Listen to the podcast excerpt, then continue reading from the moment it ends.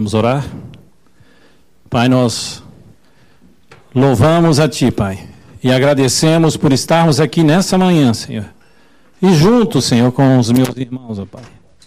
É bom, ó Deus, como é bom estar junto com os irmãos. Te agradecemos, Senhor, por podermos voltar aqui, Senhor, e louvarmos juntos ao Teu nome, Senhor.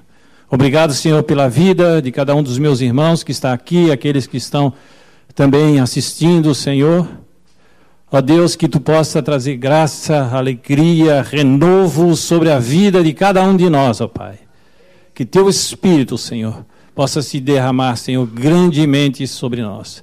Que tu, ó Deus, possa curar aquele que está enfermo, ó Deus. Ó Deus, derramando bênção, cura, restabelecimento completo, Pai no nome de Jesus. E todo aquele que está passando por qualquer dificuldade também, Senhor, seja emocional, financeira, Senhor, nos relacionamentos, ó Pai, que tu, ó Deus, possa estar trazendo um livramento no nome de Jesus. Nós te louvamos, Pai. Nos guarda nessa manhã essa palavra, Senhor, que vai ser também ministrada, Pai. Que tu possa falar aos nossos corações, ó Pai. Porque cremos, Senhor, que a tua palavra, Senhor, nos dá vida, Pai. Aleluia. Aleluia. Bem, queridos. Que bom, que bom podermos voltar aqui. Que bom podermos estar vendo os irmãos, embora em menor número ainda. Queremos que Deus vai estar logo trazendo todos os irmãos aqui para que possamos com toda alegria louvarmos ao Senhor. E eu queria que os irmãos abrissem a Bíblia na segunda epístola de Paulo a Timóteo, no capítulo 1, versículo 12.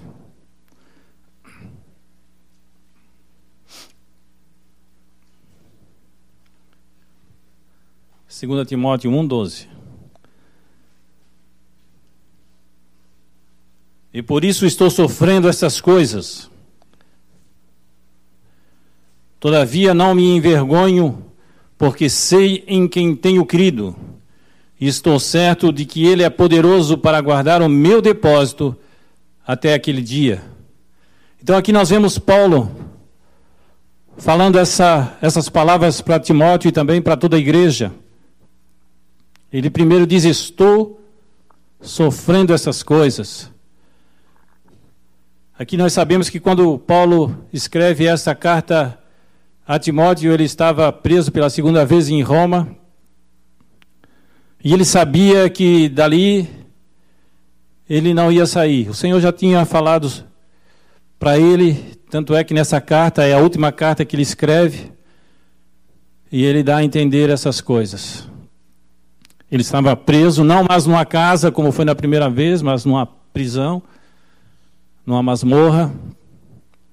Certa vez, quando eu tive em Roma, eu pude visitar uma dessas prisões da época de Paulo. Até se falava que Paulo e Pedro estiveram presos ali, ninguém sabe, mas devia ser mais ou menos parecida. Era tipo um buraco e tinha uma grade em cima, e quando chovia, alagava é, parte dessa prisão. Era um local úmido, difícil de sobrevivência. Imagina naquela época. Se hoje as cadeias já são assim, naquela época, vocês podem imaginar. Então, Paulo sofria ali já no final da sua vida, já na velhice, mas ele deixa esse testemunho tremendo para as nossas vidas. Ele diz: Eu sei em quem tenho crido, e sei também que é poderoso para guardar o meu depósito até aquele dia. E aí eu pergunto, queridos, para vocês: como está a nossa vida? Nós podemos falar como Paulo falou aqui, em quem temos depositado nossa confiança, em quem temos crido. E essa não é uma pergunta de retórica. Paulo aqui sabia em quem, em quem ele cria, em Jesus, o Salvador. E toda a sua vida ele deu para esse Senhor.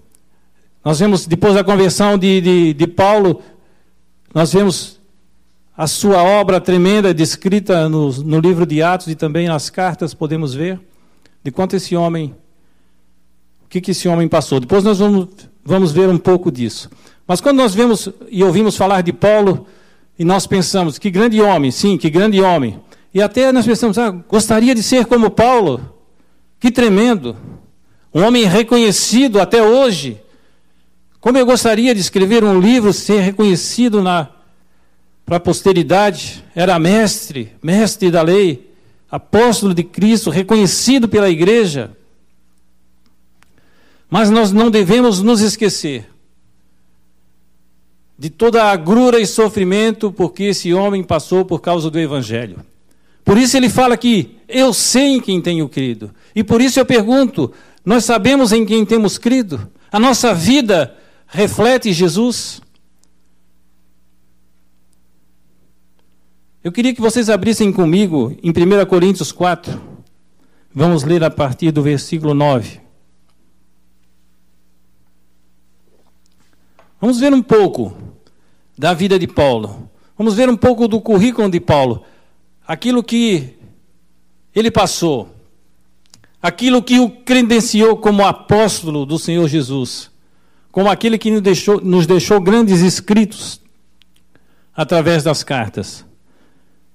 1 Coríntios 4, 9 até o 14 diz: Porque eu sei, porque tenho para mim que Deus a nós, apóstolos, nos pôs por últimos, como condenados à morte, pois somos feitos espetáculo ao mundo, aos anjos e aos homens.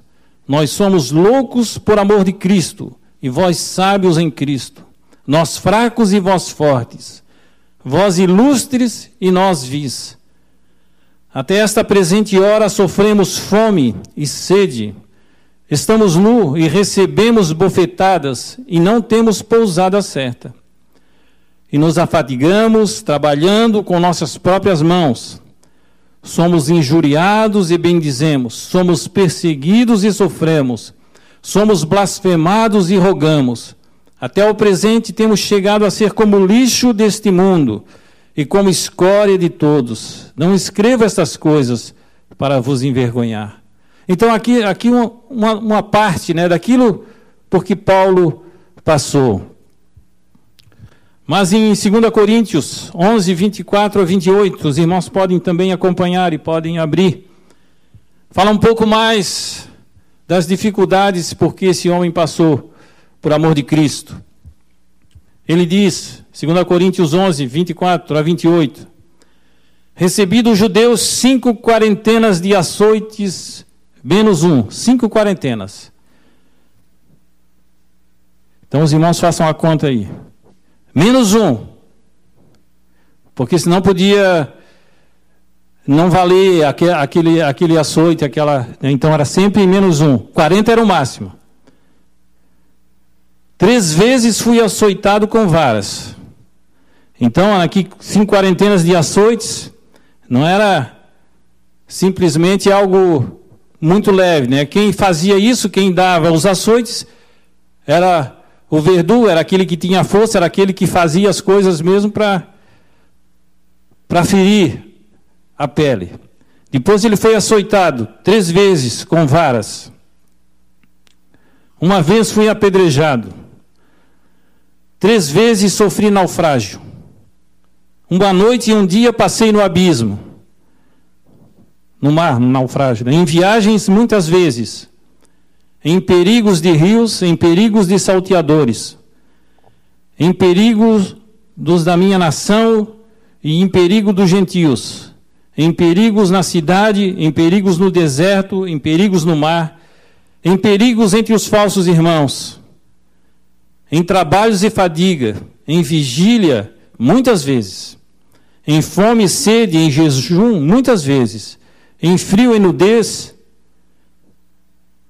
Além das coisas exteriores, me oprime cada dia o cuidado de todas as igrejas. E ainda tinha isso, né? Ele ainda falou, ele sentia aquele peso pelas igrejas que ele havia passado, que havia ajudado a nascer. Ele implantou várias igrejas em várias cidades. E agora lá ele diz que me oprime cada dia o cuidado de todas essas igrejas. O que, o que acontece? Será como estão? Por isso, ele escreve também para Timóteo. Timóteo estava em Éfeso, cuidando lá da igreja. Então, era um peso para ele. Então, nós vemos o quanto Paulo passou e sofreu por causa do Evangelho de Cristo.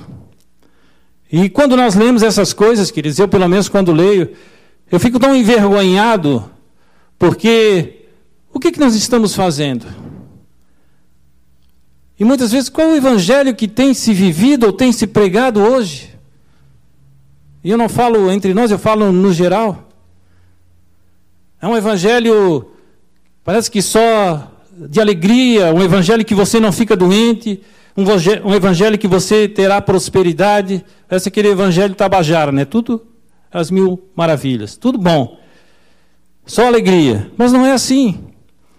Quando nós temos e vivemos para o Senhor Jesus, nós sabemos que teremos sofrimentos na nossa vida.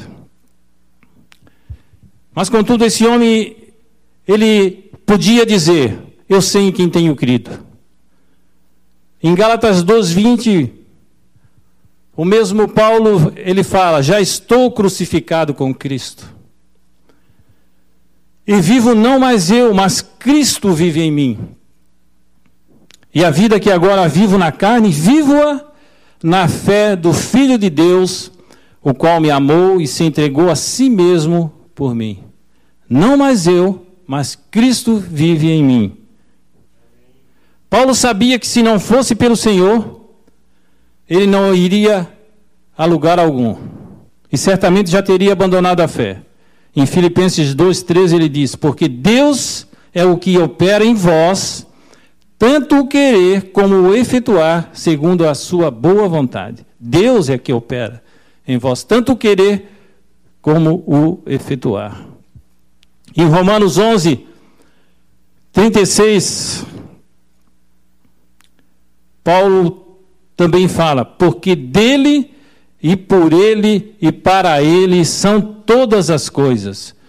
Glória, pois, a ele eternamente. Porque dele e para ele são todas as coisas. Dele, por ele e para ele. Dele, por ele e para ele.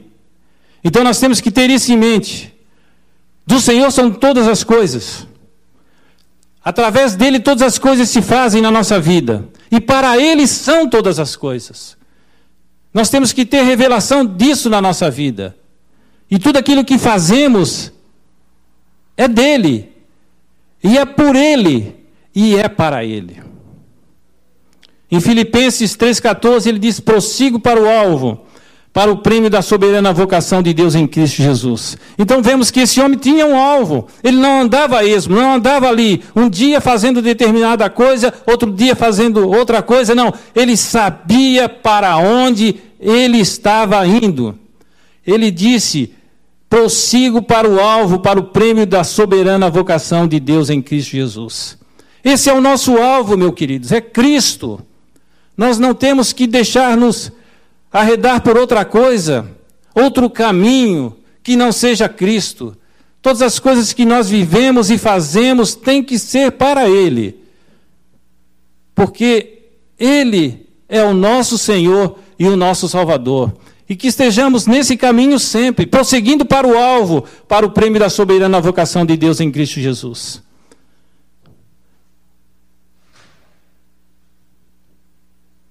Meus amados, nós muitas vezes temos nos esquecido de quem somos e de que somos forasteiros nesse mundo. De que estamos apenas de passagem e que nada mais importa é a não ser vivermos para proclamar e glorificar a Deus nesse mundo. É para isso que nós estamos aqui nesse mundo. Proclamar e glorificar a Deus. Não estamos aqui para adquirir coisas. Não estamos aqui para vivermos para nós mesmos. Não estamos aqui para vivermos acomodados. Nós somos forasteiros aqui nessa terra. Estamos de passagem aqui, mas enquanto nós estamos aqui, nós temos que proclamar e glorificar a Deus. Um dia Ele vai nos chamar. Um dia nós seremos glorificados. Estaremos com Ele na glória, deixando para trás todas essas agruras e, a, e aflições desse mundo caído. Mas enquanto nós estamos aqui, devemos fazer aquilo pelo qual Ele nos chamou proclamar e glorificar a Ele. Que nós possamos refletir sobre em quem temos crido e se de fato estamos conscientes de quem é Ele. Então, isso é para que possamos refletir, queridos. Essa palavra é para reflexão nossa. Em quem temos crido e se de fato estamos conscientes de quem Ele é e o que significa isso em nossas vidas. Que o Espírito Santo de Deus nos guie junto à nossa consciência e nos mostre isso, se de fato temos vivido uma vida segundo o seu propósito. E que vida é essa? Muitas vezes, queridos, é como nós vimos na vida de Paulo, é um convite ao sofrimento por Cristo. Não sofrimento por causa de pecado, do nosso pecado, que muitas vezes sofremos porque pecamos e não confessamos. Mas esse, é um sofrimento, esse sofrimento de Paulo é um sofrimento por Cristo. E eu queria ver com vocês também alguns conselhos que Paulo dá a Timóteo nessa carta. É 2 Timóteo 2,1. Os irmãos podem abrir.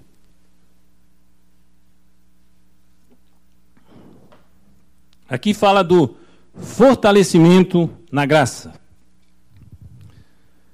Ele diz: Tu, pois, filho meu, fortifica-te na graça que há em Cristo Jesus. Fortifica-te na graça.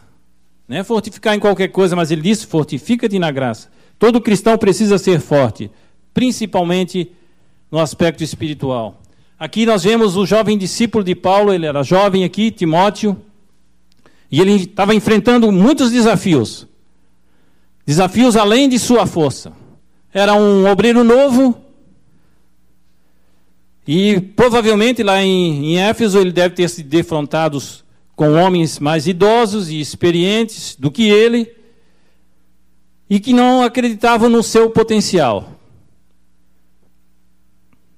Os falsos mestres que se encontravam em Éfeso, como Paulo mesmo já havia falado em carta de 1 Timóteo. Deve ter se oposto a ele, a Timóteo. E diante dessa realidade, estando tão distante, Paulo lhe disse que devia fortificar-se na graça que há em Cristo Jesus.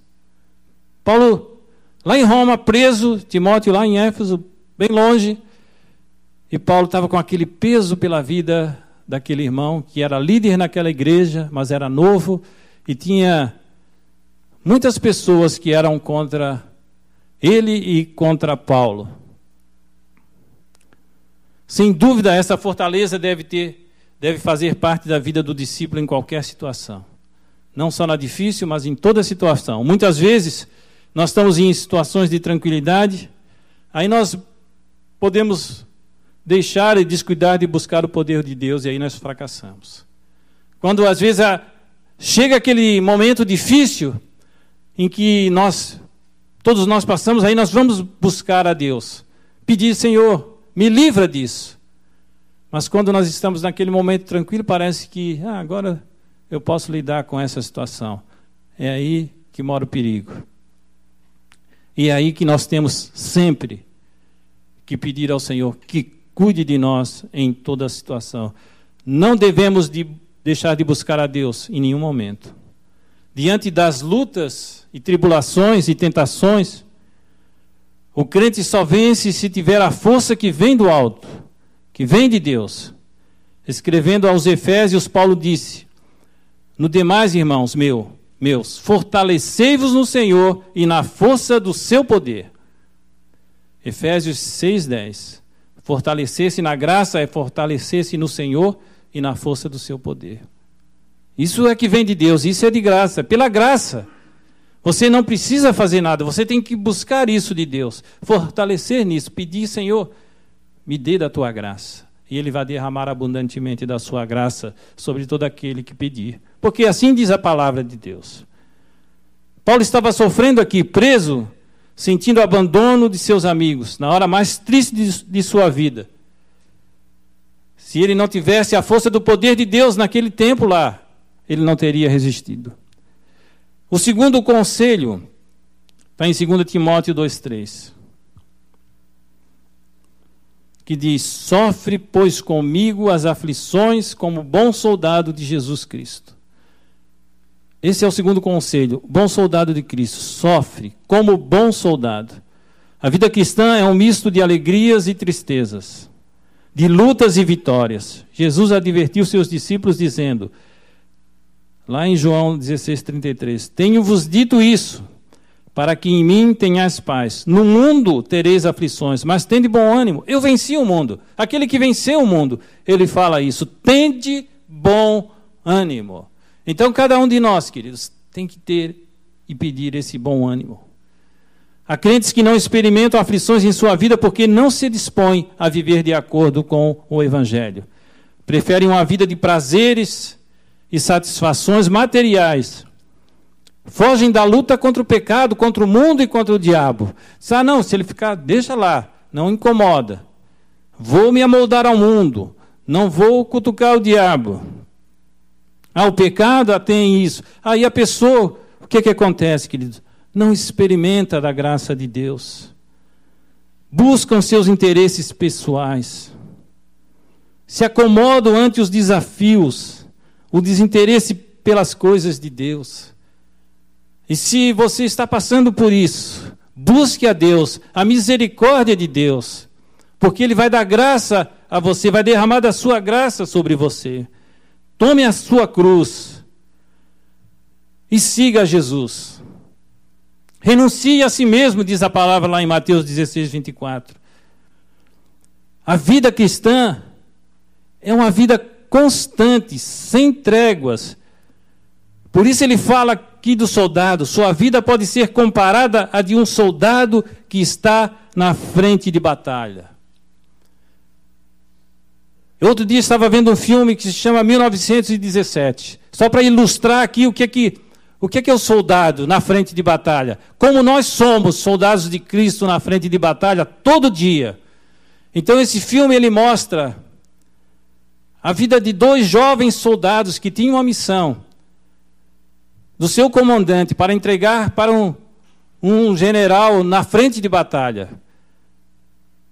E esse recado que eles tinham que entregar salvaria a vida de 1.600 homens e podia mudar o curso daquela batalha e daquela guerra. Então, esses, esses dois soldados eles tinham que passar na frente de batalha, tinham que atravessar as linhas inimigas para entregar esse recado para salvar a vida desses homens. Então, durante toda essa trajetória, o filme mostra as batalhas constantes que esses dois soldados tiveram, desde a hora que eles receberam essa missão, que eles saíram das trincheiras onde estavam protegidos e foram adiante para a frente de batalha. O filme todo mostra as dificuldades que eles passaram. Muitas situações difíceis, de fogo cruzado, de morte, até chegar aonde eles queriam chegar. Eu não vou contar o fim do filme, porque se alguém não viu, vai ficar chato. Mas só para ilustrar do bom soldado, da dificuldade que é o soldado na frente de batalha. O soldado na frente de batalha não tem refresco nenhum. A vida dele é muito difícil. É fogo para tudo quanto é lado. É fome, muitas vezes frio, que passa. Tantas dificuldades porque passa uma pessoa, um soldado na frente de batalha. Na Primeira Guerra Mundial, uma guerra quase toda lutada em trincheiras, Muitos padeceram ali, não porque foram mortos pelo inimigo, mas porque morreram de doenças ali. Porque estavam confinados naquelas trincheiras. Então, tanta dificuldade passa o soldado na frente de batalha. E isso é que Deus nos chama a ser soldados de Cristo. E teremos dificuldades, queridos. E teremos lutas. E passaremos por tantas provações. E temos passado. E vamos passar. Mas sabemos em quem temos, em quem temos crido. E é nisso, queridos, nessas dificuldades que o Senhor nos fortalece. E aí nós acumulamos experiências que nos capacitam para sermos mais do que vencedores em Cristo Jesus. O bom soldado nas Forças Armadas engaja-se na vida militar, com amor, dedicação, esforço e disciplina. Eu servi nas Forças, na, nas Forças Armadas, no Exército, em 1979, já faz muito tempo, alguns aqui não tinham nem nascido. Mas o esteio das Forças Armadas são a disciplina e a hierarquia. Por quê?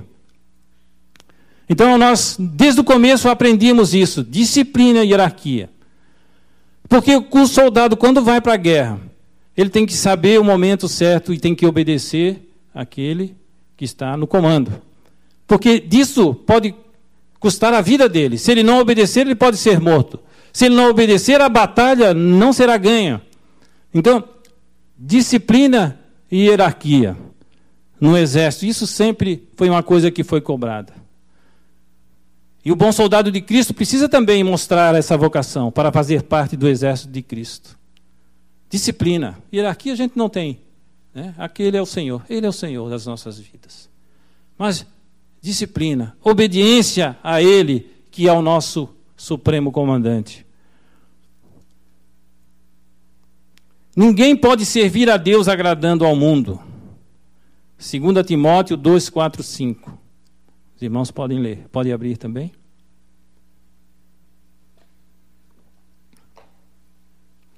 Ninguém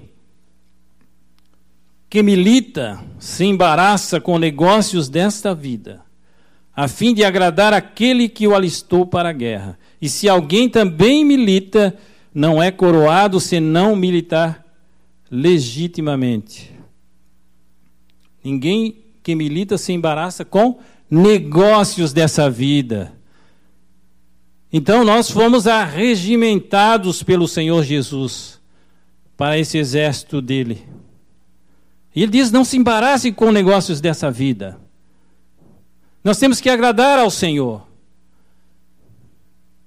E aqui eu não estou falando de, do, do trabalho né, que nós temos e tal, não. Eu falo de nós nos desviarmos do propósito que Ele tem para as nossas vidas, da missão que Ele tem para nós. A missão que Ele tem para as nossas vidas. Proclamar e agradar a, a Ele. Louvá-lo em todo o tempo. Glorificar o nome do, do Senhor Jesus. E não fazer as coisas para nós mesmos. Não viver uma vida focada em nós mesmos. Mas a nossa vida tem que ser focada em Cristo. Como Paulo disse. Ele Jesus é o alvo. Jesus é o prêmio da soberana vocação de Deus em Cristo Jesus. Ele é o nosso alvo, queridos. Mas nada nessa vida importa a não ser glorificar ao Senhor Jesus. E quantos na vida cristã ficaram para trás, caídos à beira do caminho e do campo de batalha, porque não vigiaram e nem oraram, e se embaraçaram com coisas fúteis e passageiras dessa vida. Eu sempre falo aqui, mas vou falar de novo, que eu gosto muito daquele livro do John Bunyan, Peregrino, em que ele fala sobre isso, sobre a caminhada do cristão nessa vida. E de quantos se embaraçam, de quantos ficam pelo caminho. Porque não vigiaram nem oraram. E não dependeram de Jesus. Então é um livro muito interessante. É uma alegoria, mas aqueles que não leram, é muito. Seria muito bom que lesse. Mas ele disse: se embaraçem. Se embaraçaram com coisas fúteis e passageiras dessa vida. Fúteis e passageiras. As coisas nessa vida são passageiras. Nós estamos aqui nessa terra de passagem. Não somos desse mundo. Então não temos que ficar atrás dessas coisas fúteis que não permanecem e são passageiras. E o terceiro e último conselho fala em 2 Timóteo 2,6 do lavrador de Cristo e os sofrimentos da obra. O lavrador, lavrador que trabalha deve ser o primeiro a gozar dos frutos. 2 Timóteo 2,6. E sempre a agricultura né, é um dos motivos de inspiração para o uso de figuras de linguagem na Bíblia. Jesus usou muito isso, né? usou várias parábolas em seus sermões para mostrar o significado do reino de Deus, o reino dos céus. Uma delas foi a parábola do semeador, que ela diz, né, uma semente caiu em boa terra, a outra caiu em espinhos, a outra caiu num, num terreno arenoso, e aí, e aí ele vai, mas falando disso, falando de terra, falando de plantação. Ele diz, isso lá em Mateus 13, 1 a 8, não vamos ler, né, mas nós estamos aqui exemplificando que muitas vezes Jesus e até Paulo falava sobre, sobre isso, né? Paulo, em 1 Coríntios 3, 9, diz: Porque nós somos cooperadores de Deus, vós sois lavouras de Deus e edifício de Deus. E aqui Paulo, em 2 Timóteo, diz que o lavrador que trabalha deve ser o primeiro a gozar dos seus frutos. E como é? É difícil, por isso que ele usa essa, essa essa parábola, quando Jesus fala do, da semente que caiu em boa terra, e aqui Paulo também fala sobre a lavoura, quanto é difícil o trabalhador na sua lavoura. Quantas dificuldades ele passa até que ele, né, que ele possa colher do fruto que ele plantou.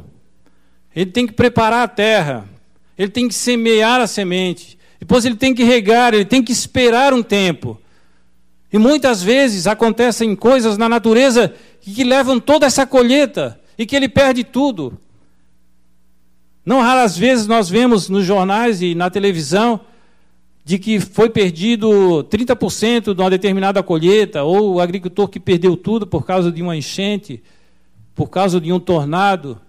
Então vê a dificuldade, mesmo que ele plante tudo direitinho, ele ainda pode perder tudo. E aí vem o, esse sofrimento. Mas nós em Cristo Jesus não temos isso, querido. Quando nós semeamos a palavra de Deus. Nós vamos passar dificuldades, sim, vamos passar, mas a colheita é certa no Senhor Jesus, porque é dele a colheita. Vamos ter essas dificuldades, grandes dificuldades no processo, sim, grandes sofrimentos, sim, mas a colheita é certa. Depois de convidar Timóteo a sofrer com ele as aflições de Cristo, Paulo ressalta que ele próprio muito sofrerá e ele sofria na, ocasi na ocasião por causa do trabalho do Senhor. Ele estava preso injustamente por causa do Evangelho. Mas exortou o jovem obreiro, assegurando que o Senhor lhe daria entendimento em tudo, visto que ressuscitou dos mortos a Jesus, conforme Paulo pregava. E conclui esta parte da carta de modo eloquente e vibrante, dizendo: Vamos abrir 2 Timóteo 2, 10 e 13. Já estamos concluindo.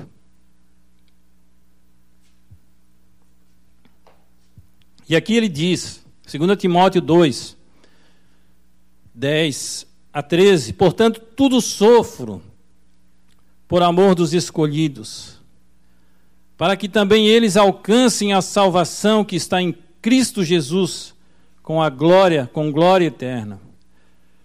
Palavra fiel é esta: que se morrermos com Ele, também com ele viveremos. Se sofremos, também com ele reinaremos. Se o negarmos, também ele nos negará. Se formos infiéis, ele permanece fiel, porque não pode negar-se a si mesmo. Deus é fiel, queridos. Deus é fiel, só ele é fiel. E aqui a palavra é tão bonita, ele diz, né? Se o negarmos, ele também nos negará. Se formos infiéis, ele permanece fiel, porque não pode negar-se a si mesmo. Que Deus tenha misericórdia de nós, da nossa infidelidade. Deus dá recompensa aos que o servem em meio às tribulações e aflições da vida. Teremos dificuldades? Sim, queridos. Teremos sofrimentos nessa vida? Sim. Mas a recompensa é certa para aqueles que servem ao Senhor em meio às tribulações e aflições dessa vida. O apóstolo Paulo era homem de uma fé inabalável. Tanto, tantas cartas que ele nos deixou e que nos inspiram até hoje, e que são base da doutrina da Igreja de Cristo. Esse homem foi um homem tremendo de fé inabalável. Sofreu como nenhum outro apóstolo. Experiências tão dolorosas como nós vimos em seu ministério. Outros apóstolos também sofreram. Nós temos também escritos de que todos eles sofreram também. Mas Paulo, nos relatos da palavra, fala tanta coisa. Ele sofreu um naufrágio, passou fome, foi espancado muitas vezes preso em calabouço, foi abandonado, creio que cinco vezes. Paulo foi preso, passou em prisão por cinco vezes ou seis. Foi abandonado por seus amigos e irmãos. Além de outras agruras em sua, em sua missão, mas demonstrou ter um caráter firme e decidido, jamais fraquejando ante as pressões e ameaças à sua fé. Ele demonstrou ter aquela firmeza de Daniel, vocês lembram de Daniel? Firme até o fim, desde a sua mocidade até o fim, ele não se contaminou com as coisas desse mundo. Também Ananias, Misael e Azarias, que eram companheiros deles,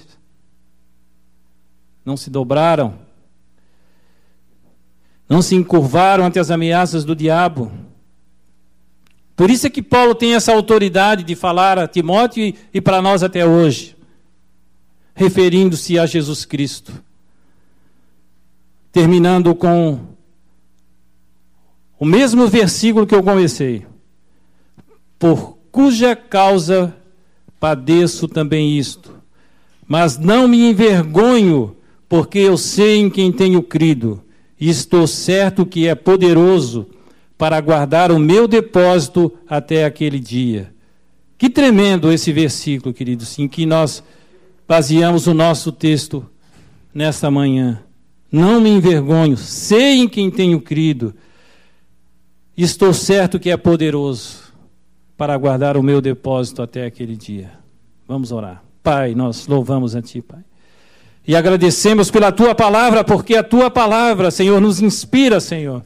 E a Tua palavra, Senhor, nos faz sair do comodismo, Senhor. A tua palavra, a tua palavra, Senhor, nos insta a prosseguirmos, Senhor, nesse caminho que tens para nós aqui, Pai. E é tão tremendo, Senhor, quando Paulo fala isso, Senhor, depois de passar por tantas dificuldades, estava ali naquela dificuldade extrema, numa prisão. Eu sei em quem tenho crido. Diz Paulo, e que, Senhor, possamos ter isso em mente a cada dia, porque tu és poderoso, Senhor Tu és o nosso Deus e o nosso Senhor, aquele que cuida de nós. E que possamos falar como Paulo: não me envergonho, porque eu sei em quem tenho crido. Não me envergonho do Evangelho, não me envergonho do meu Deus, do meu Senhor, do meu Salvador. Oh Deus, derrama, Senhor, graça sobre nós, Senhor para que possamos, Senhor, caminhar, Senhor, retamente, Senhor, nessa terra, Senhor. Oh, Deus, no nome de Jesus. No nome de Jesus. Amém. Louvado seja o nome do Senhor.